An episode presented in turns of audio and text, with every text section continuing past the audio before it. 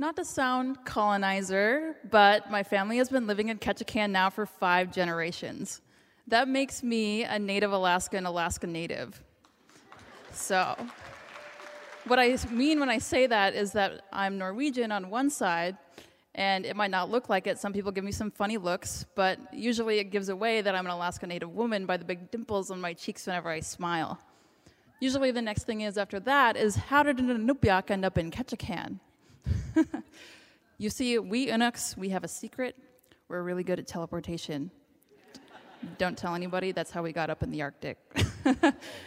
Anyways, so I'm from Ketchikan. But what I mean when I say that is that I come from my grandmothers, my ancestors, my akas. So, my grandma Pam, she was born and raised in Ketchikan by her grandparents, and she raised me in Ketchikan.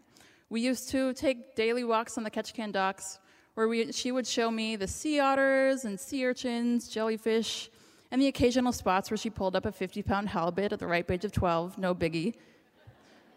And sometimes we would run into cruise ship tourists when we were walking around who would stop to ask and take our photo and ask if we took American money here. Boy, my grandma Pam, she loved to tease. She would usually say something along the lines of, Oh, the Alaskan dollar ATM is right down the block. She was usually referring to the penny crushing machine that was at the Salmon Landing building.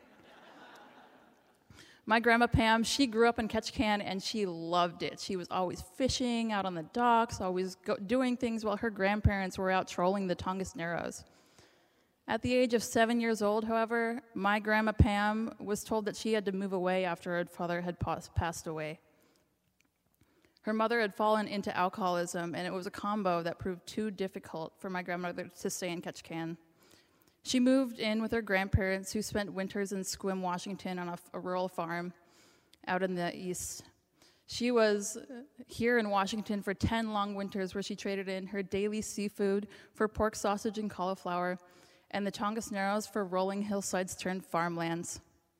My grandma Pam missed Ketchikan so dearly and so strongly. She speaks of the times of picking salmon berries and being out on the ocean and being out with her friends in the waters in the summers. So when she turned 17 years old, she decided to return to Ketchikan and come back to her homelands, a space where she felt comfortable and lived and raised my dad and then eventually raised me when I was there.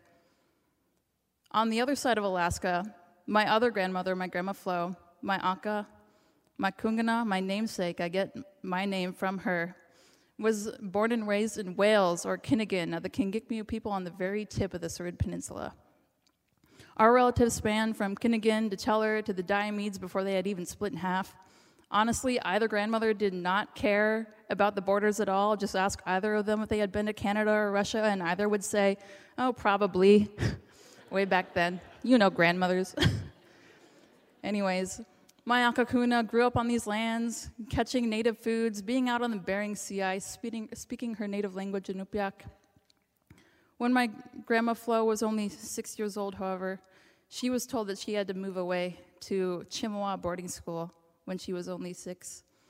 Trading in, being out on the sea ice, whaling and crabbing and fishing, and all the wonderful things that was a part of living up there, she traded in for the English way of knowing and being as mandated back then.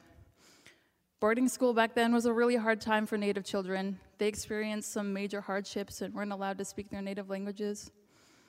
My Akakungana, however, was so strong and loved her homelands and her homeways so much that she returned back to Wales, to Kinigan, where she raised my mom, my aunt, my uncle, and my many, many cousins.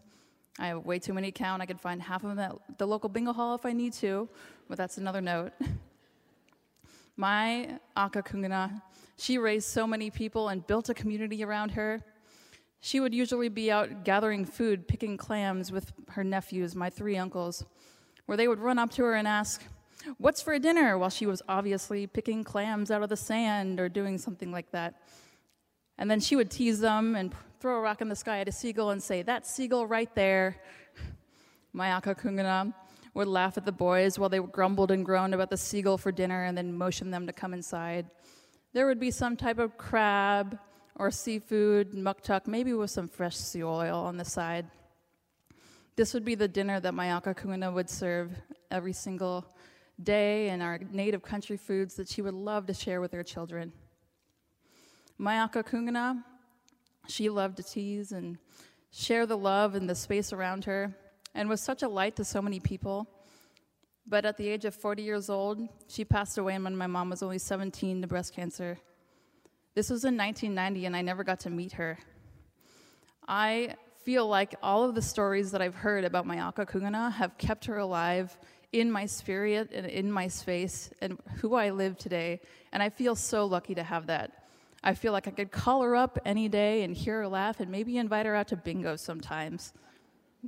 As for my grandma Pam, she still lives in Ketchikan to this day, where she loves to wake up for the early morning summer sunrises and look at the humpback whales out in the Tongass Narrows. I feel like if my grandmothers had they met each other, they would have been the perfect duo and the best of friends. Just imagine this. They would be out fishing together in the Tongass Narrows or crabbing together out on the Bering Sea ice.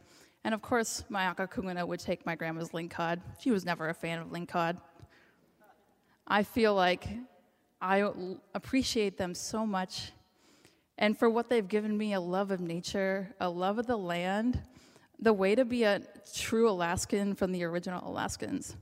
I appreciate them so much for what they've given me, and I always want to thank them and be able to honor them by catching a 50 pound halibut in their honor. No biggie. thank you, and Nukpuk, for listening to my story today.